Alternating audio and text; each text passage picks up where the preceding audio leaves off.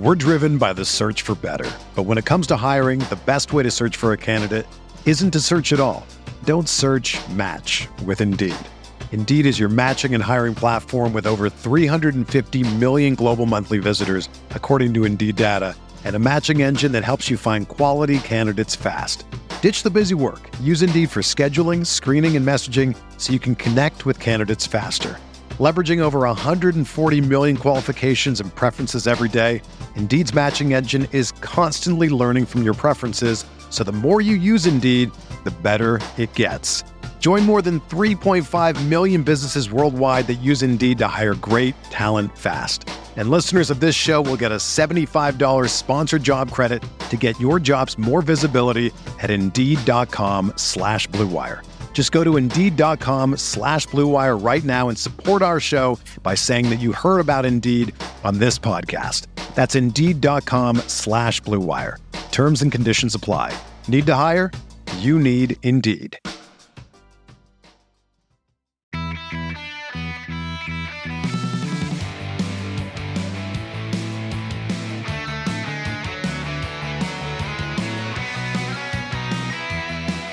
Episode 479 of the Barcelona Podcast, brought to you by the Blue Wire Podcast Network. I'm Dan Hilton, and I have the pleasure of welcoming to the show Amos Murphy from the City Report Podcast.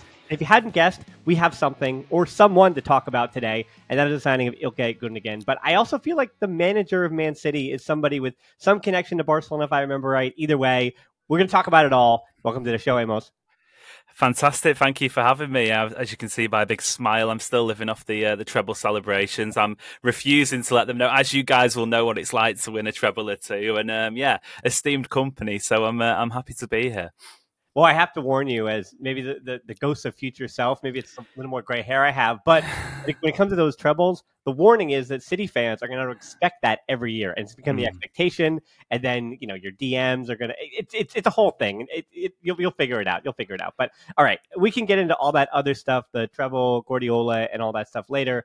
But I have you here, of course, because Ilkay Gundogan is Barcelona's first signing for their first team of the summer well, technically Inigo Martinez, but you know, our first official with the jersey is going Gundogan. So the 32 year old arrives as a free agent on a two year deal with an option for a third year. His release clause 400 million euros. So let's talk about the move itself and the off the field stuff first. The main report is that City were not willing to match the offer from Barcelona that they gave and only offered a one year deal with an option for a second. Now, you can say that a financial offer, but it's really a difference of guaranteed money here. So it's not the wages. Like Barcelona can afford him because of their wage structure, and he was willing for both City and Barcelona or even Saudi Arabia. Well, that's a different thing because their wages are going to be completely outrageous. But for City or Barcelona, the wage was going to fit in either team, but it was the guaranteed money on the contract and the length of the contract was seen to be the issue. So I'd rather say that Barca were willing to guarantee him two years and potentially three, while City were only willing to do one or two. That said, why do you think City weren't willing to go two plus one for Ilkay Gundogan? And I mean, is that something that Barcelona fans should be worried about? Uh, I'll answer the, the last point of that first, and, and absolutely, it's not anything that, that Barcelona fans should be worried about. Ilkay Gundogan, as we'll discuss, is a, a supreme footballer and will continue to be throughout the length of his contract at Barcelona. The difference here is with City, and, and, and I appreciate not a lot of listeners will sort of be up to date with how Manchester City's transfers operate. But if you look at the past, I'd say ever since Pep Guardiola arrived at the club, each year there has been a big name, a core player who has left the, the, the, team, and most of the time, I think if not all the time, they've been over the age of 30. Last season it was Fernandinho, the season before was Sergio Aguero. We've had uh, David Silva, Vincent Kompany, Yaya Toure, Pablo Zabaleta going back all the way to 2016. So City have a real knack of knowing when to refresh. And what better time to refresh than after you've just won pretty much everything there is to win? And also on the other side of that, there's the I hate the word fairy tale, but if you're going to have a fairy tale that involves a club that is partly state backed as Manchester City are and have all the riches in the world that Manchester City do, winning the treble, going through Manchester United, Ilkay Gundogan scoring the two goals in the FA Cup final, captaining the team that won the free P of the Premier League, and obviously lifting City's first ever Champions League is pretty close in terms of that dream ending, that that walking off in the sunset, Champions League trophy over your shoulder. And he can go to Barcelona without the burden of necessarily having those career achievements that have followed him around for, for quite a long time. So it's not a it's not a worry for Barcelona fans. But for City, this is what they kind of do. They they say to their older players. It happened with Fernandinho. It was on a, I think, for a couple of years, a one year rolling contract, and each summer he, he extended an extra year until he obviously left.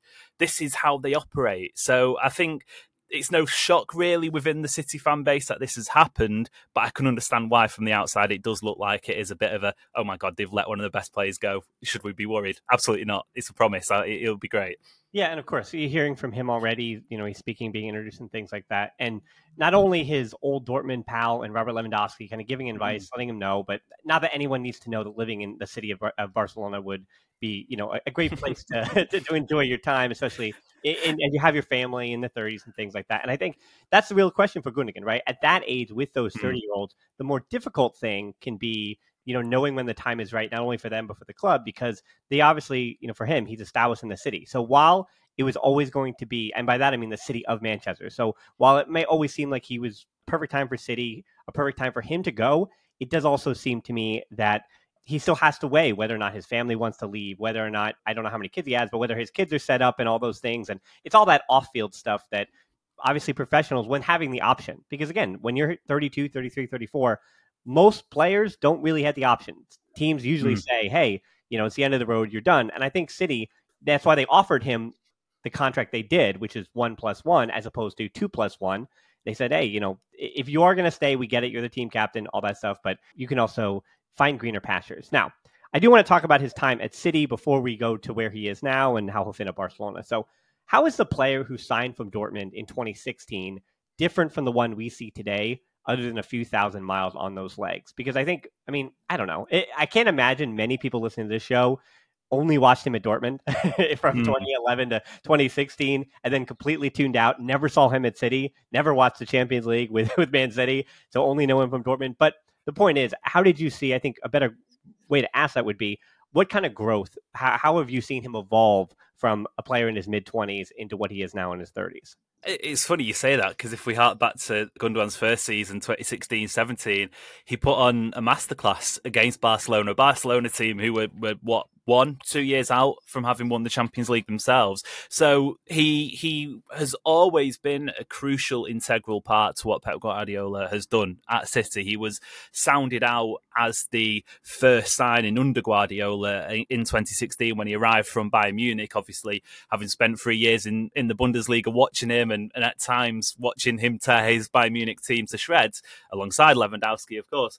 But he he was he was sort of he was even though because he, he, arrived um, to go back to 2016, he got an injury in his final season at Borussia Dortmund, and he wrote in his farewell letter that at the time he felt this is my chance to go to City, having disappeared. You know, the Guardiola's going to pull the deal. I'm not going to be able to go. I'm going to be stuck at Dortmund whilst I do my recovery. And the first thing Pep said to him was, "No, you're my man. You will be here, even if you arrive on crutches." And he did. There's videos of him walking through the door on his first day in crutches. So he's always been Guardiola's guy, basically. But in terms of how he's evolved, it's a really interesting question because the Gundogan that arrived in 2016 isn't anything like the Gundogan that leaves in 2023. There's been, I'd say, ironclad three different iterations of Gundogan in terms of his playing style. He arrived at this sort of box to box, high energy midfielder, a little bit like the player City have uh, replaced him with in uh, Mateo Kovacic from Chelsea. But then around possibly just after COVID in the COVID season 2020, 2021, he finished that, that campaign when City got to the Champions League final and won the Premier League as City's top goal scorer. I think he racked up somewhere in the region of 20 goals. He was being deployed as as um, as a false nine, and there is some genuine arguments from very intelligent well respected pundits that he is the second best false nine that Guardiola has ever used behind one Lionel Messi. He was he was it was it was a position made for him, it was a system made for him. He had pacey wingers down the side, he'd arrive late in the box, he'd link up the play. It was it was absolutely perfect. But this season, as he took the armband, obviously going back to last season, he scored the, the two goals against Aston Villa on the final day when City won the Premier League in pretty dramatic fashion and, and was voted um, the captain in the off season but he's taken the armband and he's almost deployed this sort of the, best way for me to describe it would probably be a second striker role to Erling Haaland. And, you know, a, lot of people maybe associate him with a sort of more traditional central midfielder, but he has been the man who has backed up Erling Haaland. Even when it wasn't going well for City, he was still the guy who was servicing Haaland in the way that no other City players really could.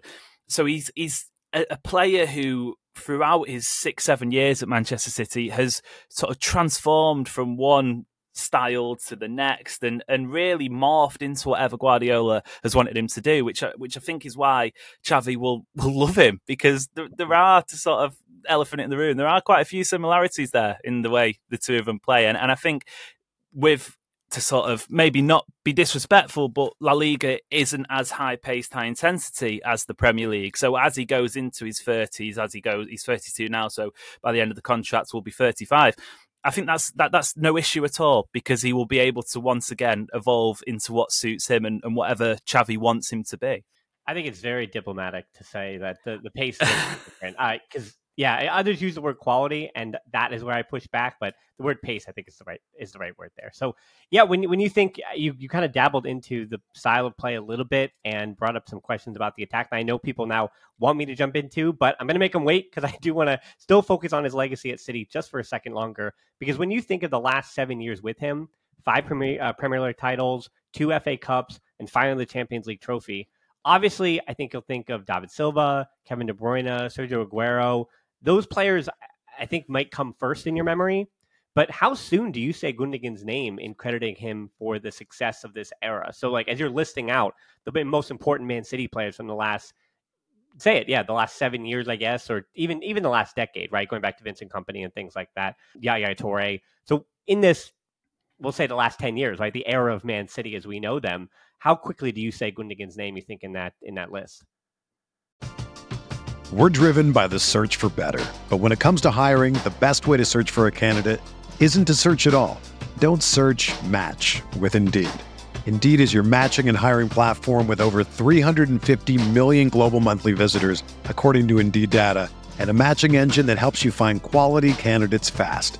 Ditch the busy work. Use Indeed for scheduling, screening, and messaging so you can connect with candidates faster.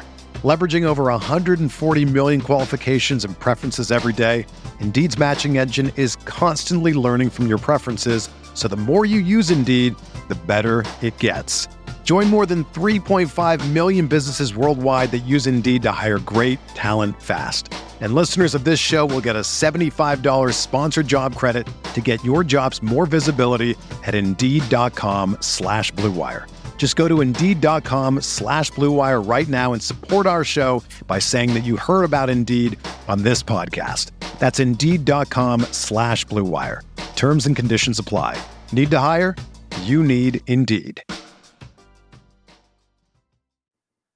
I tell you what, Dan, I'm, I'm going to say the last 125 years of, of Man City's existence because honestly, he, he is sort of over the last three, four seasons, morphed himself into one of the club legends who will not only be spoken in the same breath as the likes of Vincent Kompany, Sergio Aguero, David Silva, as you mentioned, and, and eventually Kevin De Bruyne when he retires or leaves City, but Colin Bell, Mike Summerbee, um, all those sort of Mike Doyle, the, the, the legends, the, the, the eternal figures of Manchester City, the sort of, if you were to equate it to Barcelona, the Johan Cruyff, that sort of name, that is where we are. And, and granted, obviously City don't have that illustrious history like a European giant mm. on the continent does. But you know, City have been around for the over a century. We've won multiple trophies before the recent era, so he is sort of he is in very good company.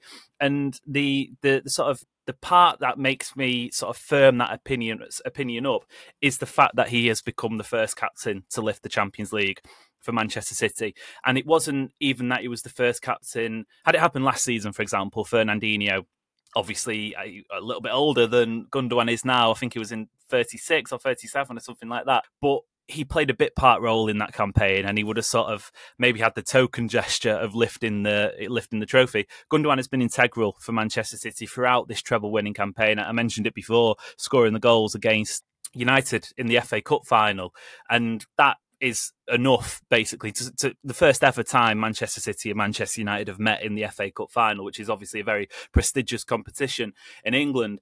He that that would have been enough to sort of have your name in lights forever. But then to go on the week later and lift the Champions League, and then having the week before lifted the Premier League for the third time in a row, he, he, genuinely is one of the greatest Manchester City players of all time, which makes this ending so perfect in a way. And it, it's a unique transfer because I think every single party, player, the club who was signing him, the club who were letting him go, can be equal parts happy because it, it is basically the perfect transaction. Yeah, I mean, when you talk about his exit, of course, Xavi left in 2015 after also winning the treble, but he was also three or four years older than Gundogan is now, and he also, of course, goes to Qatar. And it felt like it was the end of him in Europe, as opposed to even Busquets for for Barcelona leaving now as their primary captain, but he leaves again, goes to, to MLS, and he's he's leaving the European journey. Well, Gundogan again is younger, considering you know continuing his on, being just 32. And you mentioned him as a leader, and so just like Lewandowski last season, who isn't a captain. He might be the fourth captain this season, who knows? But Lewandowski didn't come in as a captain, but he came in as a player that was just different. With a lot of teenagers, even or early 20 somethings in the squad, having a player that comes in, knows exactly who they are, what it takes to win, what it takes to win at a high level, what it takes to keep your body right, how to be a professional what kind of leader is Gundogan? Is Gundogan that big personality the way that Lewandowski is, where he just kind of comes in and says, "This is how I do things," and I think this maybe is how we do things now because this is the expectations of what a what a team that just won the treble was. So if you want to win the Champions League final, I just did it most recently than anybody else in this squad. Here's how to do it. I think it's it's maybe the opposite in the in the right in the sense that he commands that respect, and I would assume he is. Obviously, Barcelona have some fantastic youth talents who who can learn a lot off um, Gundogan, but they also have those experienced pros, the likes of even ter Stegen now, who has been right. one of the longest serving players, who who will be able to obviously having learned stuff from him from international level, but in the club setting as well. How do we go on and win the Champions League again after after the short hiatus? But he's more of a, a player who when he speaks, everyone else shushes, and he's not going to be the sort of guy who walks into the, the dressing room and bangs on lockers and tells everyone to shut up and you know this is this is how we're going to go out and that he can do that and there were clips of him um, in his in the last two seasons. City do some fantastic behind the scenes documentaries and and i would urge anyone who is looking for a bit more on his personality to go out and find them. But he is more of a player who is very composed the way they speak. And and for a long time, I have said that Ilkay Gundogan will be the first former Manchester City player from the current era who comes back as manager.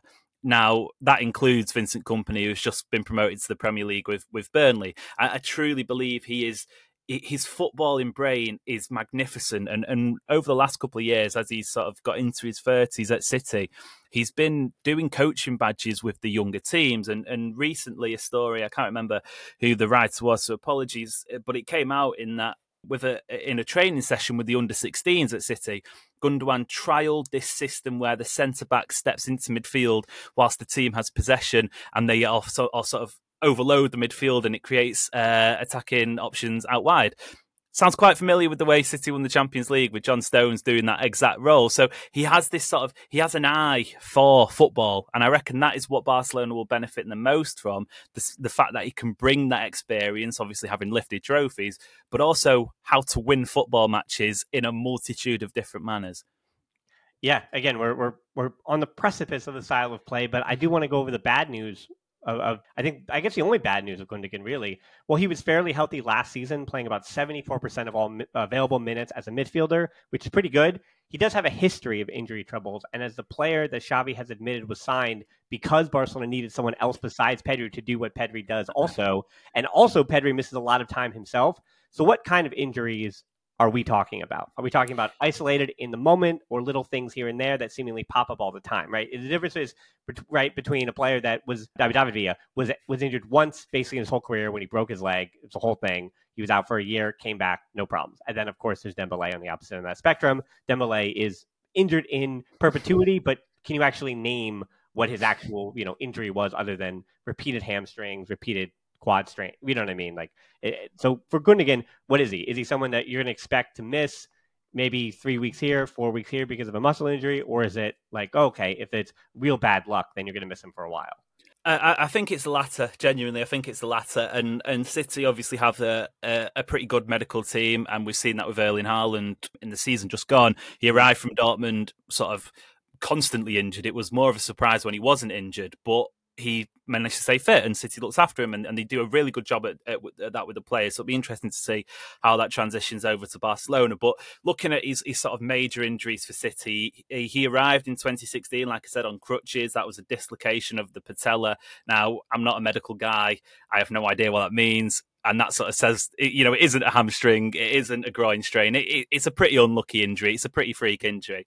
He then did his uh, cruciate ligament rupture. Sort of, it must have been only three or four months into his City career, and, and, he was out for the best part of a year with that, and that really sort of knocked him back a, a good while. It took him a, a, season or two to really establish himself in the team, but again, quite a an unlucky injury, quite a, a unique injury, and, and not one that you would expect to do sort of every couple of weeks or whatever. Mainly because you, you, won't be on the pitch every couple of weeks, but you, you, get you get my drift.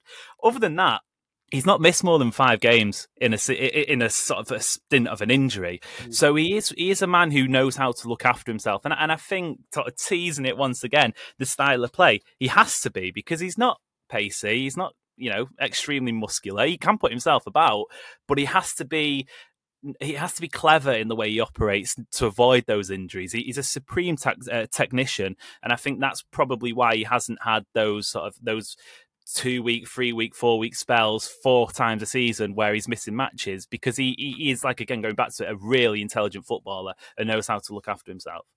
Yeah, so let's do it. The style of play. I, I did find it really interesting to note that he started out as a wide winger in his Nuremberg days and early Dortmund days before Jurgen Klopp. I mean, who's a pretty good manager too. Said no more of that and put him in the middle of the field. So that happens at Dortmund. Now, obviously, that was a long time ago, more than 10 years ago when that transition happened. But the fact is that he has adapted, as you mentioned, to wherever he expected it to be, uh, and he's done that quite a bit. So I think most Cules want want most to know where do you think he is most comfortable on the field, and the follow up to that is where can he play on the field without losing too much what makes him him. Yeah, it's it's a difficult question because, as alluded to, basically wherever you want him to, and bar, well, I don't know. I'd like to see him at right back or left back or even centre half. I reckon he could probably do a decent enough job. But bar those defensive positions, I reckon if you you deployed him as a six, no problems there. Uh, funnily enough, a lot of people attribute City's 2021 Champions League final defeat against Chelsea to the fact that Rodri, nor Fernandinho were on the pitch, and Gundogan was deployed as the holding midfielder. But if you, uh, and unfortunately, did have to have the displeasure of watching that game back. But if you do watch it back, the the issues are not Gundogan. He, he controlled the game really well. City dominated the ball, created enough chances, and he does that job quite. To, no, it's not his best position, but he does it to a degree which is comfortable enough. And I think against a team, maybe a lower half team, who uh, when Barcelona are going to have a lot of the ball, he's more than comfortable sitting in that number six position and, and almost acting as a little bit of a metronome.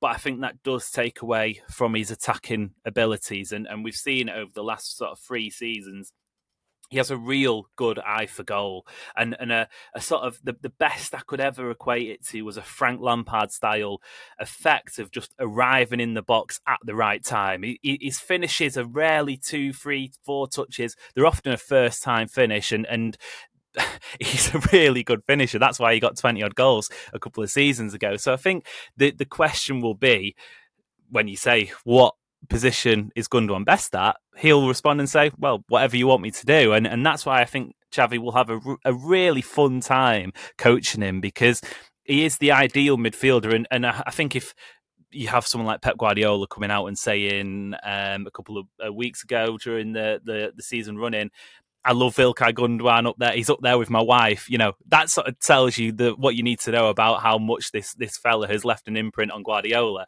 Who's next in line? Xavi. And I think, you know, they, they, they will have a fantastic working relationship because he is he's he, passing, finishing, um, even tackling to a degree, just just everything he does to such a high quality. And and that's what I'm excited to see in a different league, in a different environment, him going out and testing himself. Yeah, well, where he is utilized, I think, is a big if, and the big if has to do with Barcelona's pivot or the defensive midfield spot. Because I think the first question, based on the way that the squad is constituted right now, and then of course it'll be my second show this week, but the names that are now popping up in this we'll say, even though the transfer window is about to open, but you already feel like conversations are had and they're sussing down their list. And Barcelona have now gone far enough down their transfer transfer midfielder or or pivot list that I would ask, do you think that Frenkie de Jong and Gundogan can coexist as double pivots without either one being a proper defensive midfielder if that's the way the Xavi goes? And I, I think you answered the question already a little bit in the Liga. I would say yes, like Frenkie de Jong and Gundogan can easily coexist as the double pivots in the Liga when Barcelona have 70% of the ball against against players again in the bottom half of the Liga table. But the, the question everyone cares about is back to Europe when teams are counterattacking, when teams are counterattacking not only on the wings but through the middle as well. And so you can't have Ronald Araujo start as your right back to deal with a pacey winger and then also try to cut something out through the middle. You're going to need some kind of defensive I mean, so basically somebody who make tack who, who makes some tackles, and I mean that's the interesting thing that they're losing in Busquets is they're losing the player that had the most interceptions and the most tackles every single season at Barcelona since the 2015 season or 2016 rather, and that was when they began taking that account. So it could be that he had had the most tackle interceptions since 2009 since he since he arrived, right? So without that player, right, De Jong or, or Gundogan, can they exist if Gundogan is expected to be the guy who's going to be starting in the Champions League, and some pivot might be coming in to be the La Liga pivot, if you will, right? The guy that's not going to be expected to start in in Champions League knockout competition. Uh, that would be my biggest concern. Um, Gundogan isn't an enforcer. He's not a disruptor. He's not the sort of fella who you need with a one goal lead, 20 minutes to play. I was going to say against someone like Juventus, but obviously they're not in the Champions League. But, you know, that, that sort of team, that sort of gritty away game in Europe where you, you need to see a game out. He, he can do that in front of a, a holding midfielder. And, and he, uh, Rodri and he had a fantastic relationship this season in particular. But just looking at um, FBref in terms of statistics, he averages about one tackle per game, which is handy and it's helpful, especially if you sort of coupling that with a, a more traditional uh, holding midfielder. But he, he, isn't that man, I think, who could do that against a, a higher quality opposition. He, he, averages less than one interception per game. He averages less than one block, much less than one clearance, and and that sort of that translates to Frenkie De Jong as well. He averages just over one interception, but less than one block, and just over one tackle as well. So I, I would I would fear for the transitions if it is Ilkay Gundogan and Frenkie De Jong being left to deal with it because that could get it, it, could get a little bit messy. Not not even just in the sense of the pace and the fact that they are not the fastest human beings on the planet, which I think is a, a sort of a quintessential um, need for a decent holding midfielder, but the fact that they are not that sort of guy and, and, and they can do it, I, I would suspect if you paired them together, they would have a decent shot at it and it wouldn't look horrific and, you know, it wouldn't be torn up after 20 minutes. But I wouldn't back Barcelona for a, a, a hefty Champions League run, a semi-finals, a quarter-finals, a knockout place. If that's all they have, I do feel like there maybe needs to be a little bit more what would the word be? Industrialism in that midfield. Let's put it that way. I mean, just number wise, I would say somebody to make tackles. Busquets had yeah. almost two and a half tackles per game, as compared to the just over one by, as you mentioned, De Jong and Gundogan together last season. While his interceptions were down to one, Busquets was so good at being in the right place at the right time. A lot of times, that number is an accountable number. If he gets the interception, if he steps in, they don't necessarily count that. It, it's certain parameters got to be like up to 15 mm-hmm. yards, something where it happens. And so he didn't get credit, that being Busquets, for a lot of the times when he was just in the right spot to not only pick off the ball, but the ball goes loose or there's a pass that goes awry that isn't technically counted as a miss hit. And then he's just on the ball and it, did, it, it didn't matter either way. Um, you already talked about his attacking because again, now we're saying if Barcelona brings in a defensive midfielder and it all works out for them. I mean, let's say they do bring in somebody that just winds up being the starter anyway, and Barcelona saying, hey, our defensive midfielder might not be this star star attraction, but because we've now got talent at almost every other position, we're fine with just having a player not have any headlines and do what he needs to do because Gundogan just like Pedri, is best moving forward. And so now you have a, well, in theory, a five man midfield rotation, including Pedri, Gavi, De Jong, and and Gundogan, along with whoever that pivot may be, with Kessie likely on the outside looking in, and pushing Gundogan forward, even maybe more so than than Gavi, because I think that's the other question about him in an attacking sense. How will Pedri and Gundogan coexist? I mean, I think I have an answer on the Pedri side of it. Is that you can, based on what you've said about Gundogan and what we know of Pedri and where he is in his offensive projections, it would be that Pedri would play a little bit deeper, more of that six, and it would be or more of the eight rather, and then at Gundogan would in theory be more of the ten, pushing forward a little bit more. Because even last year, you said he had 11 goals, seven assists, and you mentioned his assists kind of come arriving late in the box, but being that one with the nose for goal in a way that Pedri, we saw those flashes, and he also was the highest scoring midfielder for Barcelona, but that felt more of necessity than it did Pedri being that player. I think he was forced to be that player because he's that good. But with with Gundogan, it, it, I think it's one of those where a what is it? The high wave rises all boats. I never get it right, but you get the point. That it, all ships are, are, rising in terms of goal scoring from the midfield because of Gundogan and the threat that he is alongside Lewandowski. And then, of course, uh, the wingers in Dembele and Raphinha not expected to score as much. So for Gundogan, do you expect his goal numbers to be about the same? And if that is the case, will he need to be? We'll say the ten playing as that that box four midfield in the inside forward role there on the left. And can he do that? Can he get out to the touchline if he does have to be that? It's not a 4 3 3, right? It's a 3 2 5 in possession. You know the same thing. That's what Guardiola plays. That's what Xavi plays. So in that 3 2 5, can Gundogan play as that inside forward there out on the left with with Balde overlapping him? Can he handle that touchline defensive duties at times and, and kind of be everywhere he needs to be on the left? Or should he be on the right and then Pedri switch to the left? I was going to mention the box formation because it, it is a, a sort of a, a, modern phenomenon in a sense, but also mm. having been around for about 150 years in terms of the history of football and tactics. So it's, it's fantastic to see uh, Guardiola, of all people, win a treble with a, a, formation that was around sort of like two centuries ago or nearly two centuries ago. But he, he did a really, a really fantastic job of that. He, he, uh, to sort of paint the picture City's box midfield was for, for the most part of the season, especially in the big matches. Um, Rodri, John Stones, who was doing that sort of stepping into midfield role from from centre half, um, or at times right back, depending on which sort of uh, which sort of team was set up. Then Kevin De Bruyne and Gundogan would be the two in front, acting as the as the eight, sort of quasi ten. It was all it was all very weird. It was all very experimental, but um, you, you sort of get the picture.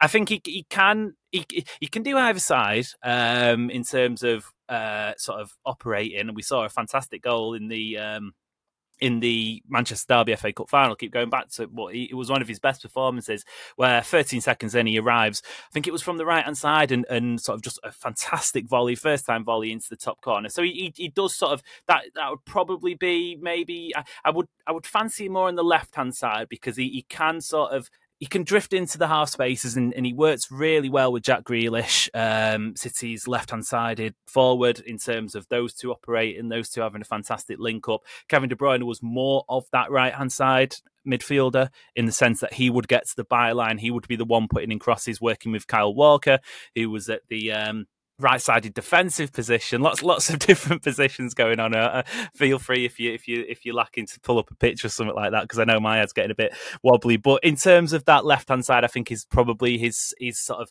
his better position. Um, but it, it really depends on on the sort of the the pieces that are in Barcelona's attack and who he clicks with. And obviously, you mentioned Pedri, Gavi, uh, Frenkie De Jong. I think I think those two will have a Frenkie De Jong will get it. It's about whether those two younger midfielders sort of get on the same wavelength and, and, and who really takes charge of that midfield, I think will be interesting because Gundogan, possibly until this season, has been sort of the the the other guy in not in the derogatory sense, but Kevin De Bruyne has the keys, or maybe David Silva had the keys going back to a couple of years ago, whoever else was in there, and then Gundogan would be the accessory.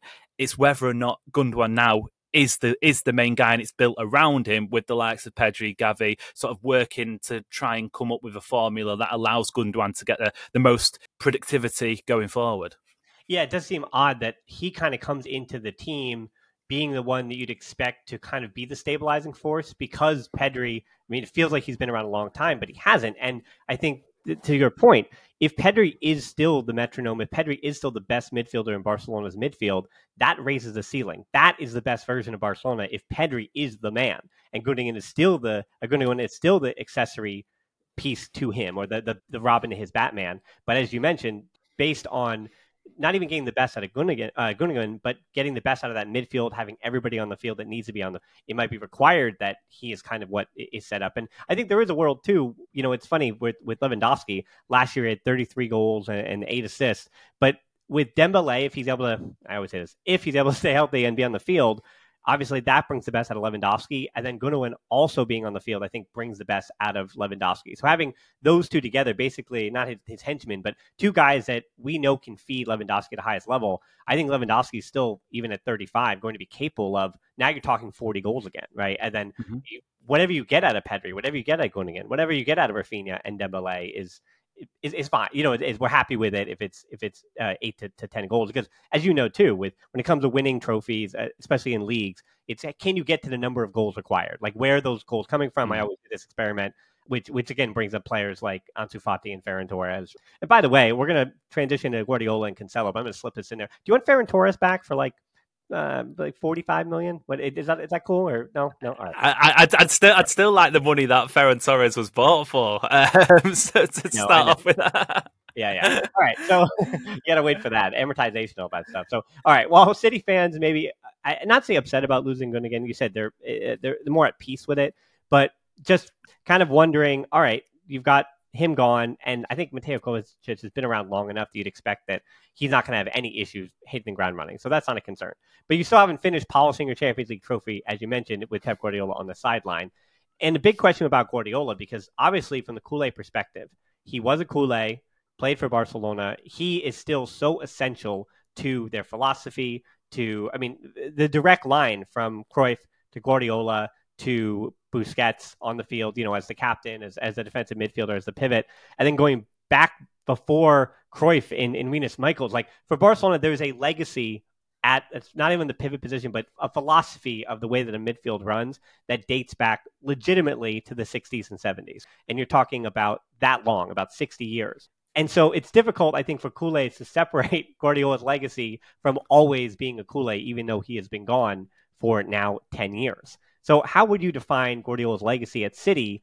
And how do you define Guardiola's legacy overall? Still, again, with the with the the idea, the understanding that he is and always will be a Cule I was having this discussion, or a very similar one, a couple of days ago. I can't quite remember who it was with, but it's interesting because I think if you were to ask me, and and Guardiola's been at City since 2016, which is seven years. If you were to ask me, first thing that comes to mind Guardiola, I think it still might be Barcelona. I'm not sure now, and sort of maybe I'm thinking of thinking of something, but I, I think it's Guardiola, uh, Guardiola in Barcelona. But there's a generation of football fans who will only have ever known Guardiola at Manchester City. They right. wouldn't have seen they wouldn't have seen Guardiola at Barcelona. They wouldn't have seen him with uh, Messi. They wouldn't have seen him win the Champions League with uh, Busquets, with Xavi, with Iniesta. You know that that trident that that that's basically a lot of my football education because when I was growing up a City fan 15 odd years ago, we we didn't have anywhere near the quality. So I think a lot of people, and, and this is why it was so fantastic when Guardiola came to City because he he, he was idolised before he arrived, and, and not many managers can say that. You usually your legacy is defined by what happens when you're at the club, not you, you know you don't have that admiration before you arrive. So I think with Guardiola and City, it, it has been it's almost been like he was the perfect man, obviously, at the perfect time. That goes without saying. But he's dragged City up another level. City had been in a Champions League semi final before he arrived. They'd won a Premier League title or two before he arrived. But he's instilled a mentality, not only within the City players and, and players who come and go, not only within the City fans, but also within the wider footballing world that this is a big football club. Like it or not, whether or not, you know, you joke about whatever it may be in, in regards to City, this is a big football club. And we saw that with the likes of Erling Haaland, who, by all reports, is no longer has a release clause in his contract because it was down to whether or not Guardiola was staying two, three years, whatever it may be. We've seen it with players who are coming in. Uh, one at the moment, Gvardiol from RB Leipzig, wants to play under Guardiola. Declan Rice wants to play under Guardiola. So that that sort of, in terms of the person, that's that's one of the things that I think has been really influential but also in Europe, and that culminated with this this Champions League. Guardiola had won Champions Leagues before; he'd won two of them before, obviously 2009, 2011. But winning the Champions League with City, and again, elephant in the room, City have a lot of money, but the Champions League is is almost it's a competition which, unless you've been burned, and City had been burned multiple times before at the Bernabeu in 2022, um, obviously two goals in what felt like 30 seconds, but I think it was two and a half minutes or something when City had one foot in the final, losing to Chelsea in 2021, the quarter-final defeats before that, the knockout stages, getting to the knockout stages in general, just getting past that group stage element of it all. Everything with Guardiola has been progression, progression, progression. And his his story with Barcelona was fantastic, but the way he's transformed City in, from a, a, a, decent team, a team that won a couple of league titles and could spend money on big players and attract, you know, a certain level of talent to the team in Europe. Mm-hmm. Kovacic signed on the day we're recording. Kovacic signed in his in his interview. He said City are the best team in Europe, and I think that's sort of that's his legacy. Whenever he may leave, be that two years, three years, five years, that's his legacy to get City to a point where they are viewed as an equal to the likes of Real Madrid, Barcelona, at least in the present, obviously not in the past. And, and I think that's that's that is him. That is down to him. Yeah, it is interesting too because between Guardiola now, this will be what his his eighth season, correct? So it'll be double the amount of time that he has managed Man City that he had managed Barcelona, and even beyond him, Ferran Soriano, who was at the club for a long time, that being Man City, and Txiki Begiristain, who you could really call the architect of what City is now. They have both been at Man City also double the time or triple the time they were at Barcelona pulling the strings there. And so there is this contingent of, of Catalans at Man City who have been doing the job at City again for many more years than they ever did it at Barcelona. But because of football, again, seems to be as you said. I mean, for whenever new fans jump on, that is the the nexus of, of when they begin considering this era, this journey. And for you and I, who were there 15 years ago and watching those things, and I was a fan of Guardiola then and Barcelona and all that stuff then, enjoying that back 15 years ago, that it feels like city as in a continuation of this product where the names and faces that you know that did the thing at Barcelona and have now moved on and are doing the thing at City, it still feels like this can continuation a continuation of the philosophy of almost reaching what perfect football is supposed to be as it changes and the it ebbs and flows in time. Uh, and I think fullbacks are a big thing there because here's the last question here about a fullback in João Cancelo because he's so interesting in modern football because of the importance of fullbacks. Like the Kyle Walker deal that Man City made a few years ago really did raise all the eyebrows about like, oh no, are footballers, I mean, are are are fullbacks really going to be this expensive nowadays, right? The the João Cancelo loan, you know, will he, won't he go out on loan or, or will he arrive to Barcelona or where will he go this offseason? I think is all pretty interesting because last time I checked, two seasons ago, he was arguably a top fullback in world football. I mean, top, we're talking three. So what in the heck happened in just a few months that seemed to continue on at Bayern Munich when he went on loan there. I mean, so should Cules in any way be excited if he was loaned to Barcelona at the end of the transfer window if City can't find any suitors or if City can't even find anything in the locker room that they want to have him continue on at the club? It seems like it's all all set on fire at this point. Uh, I'll, I'll, have to contact my lawyer after after I say this because it might. Uh, there, there are a few allegations, but I'll keep it clean. Basically, in in around January time, uh, Cancelo started the season um, as City's starting fullback, and and sort of throughout the pre World Cup period was a regular in the team and, and doing pretty well. Um, the, the two seasons prior, he was named in the in the PFA team of the season, which is basically the uh, the the players in the Premier League vote for a team of the season. Cancelo was named in it. He was he's still one of the best fullbacks in the world, um, and, and rightly so but uh, after the World Cup, he, he, came back, and obviously Portugal had had a, difficult World Cup, as we all saw.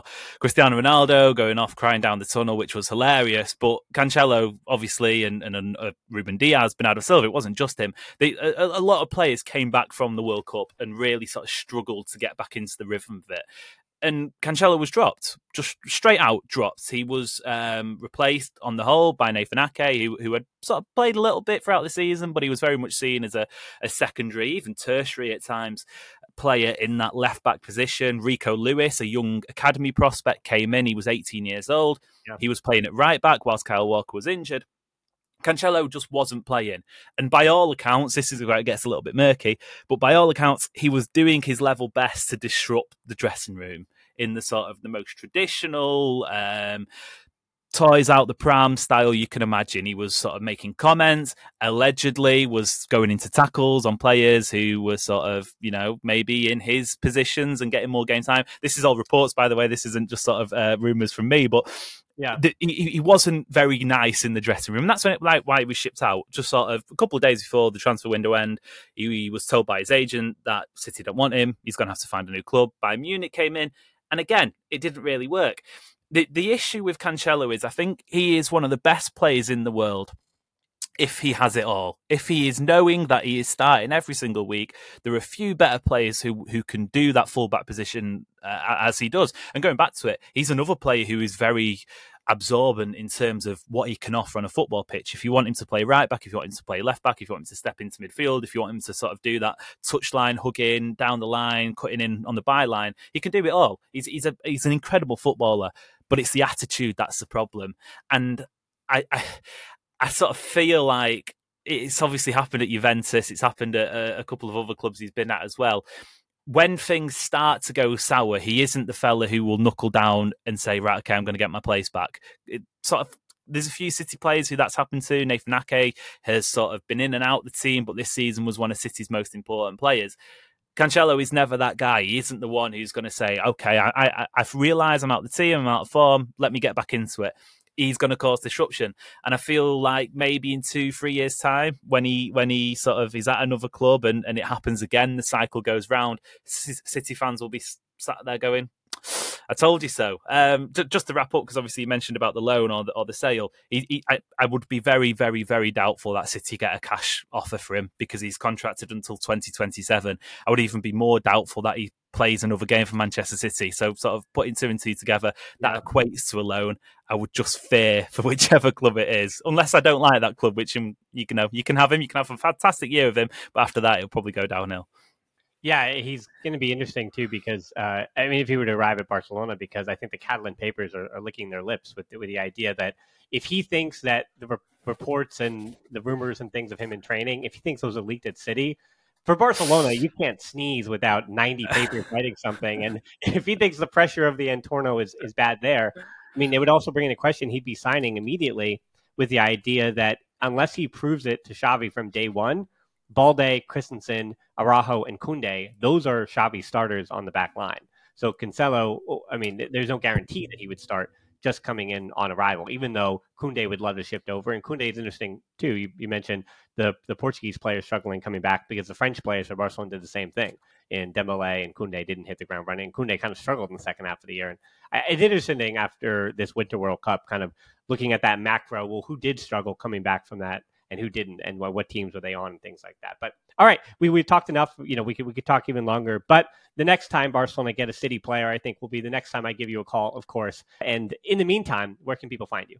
And if we get each other in the Champions League, obviously pot one, oh. so we, we can't be drawn there. But um, uh, I'll be giving you a call as well, and you can come on the show, which is City Report podcast. We do daily Manchester City episodes in the season. Currently having a well-deserved break after a very very long campaign. Or if you want to see my personal ramblings about English, Manchester City, European football, Amos Murphy underscore on all social media platforms. All right, you can find most of the stuff down in the show notes below, of course. So this wraps up another edition of the show. Again, that City Report podcast breaking down the Gundogan signing. We're going to talk a lot more about that and the pivot stuff later in the week as well uh, with one of the regular guests. And then, of course, if you need to find any of that stuff, the history stuff is probably coming next few weeks as well, as I mentioned. So Instagram, Twitter, TikTok, uh, Patreon, YouTube, you know where to find us. So thanks so much for listening to the show. Until next time, we'll talk to you soon. First Fireside.